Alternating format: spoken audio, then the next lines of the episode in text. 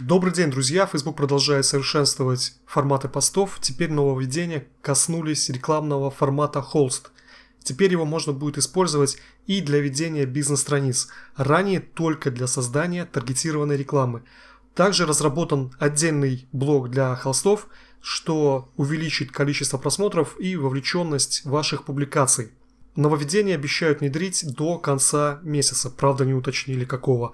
Напомню, что холст – это формат рекламных публикаций, который работает только на смартфонах, включает в себя текст, видео, слайд-шоу, кнопки с призывом к действию и можно добавлять GIF-анимацию. А посмотреть пример холста вы можете прямо сейчас. Хорошего дня, с вами был Виталий Пронин, до свидания.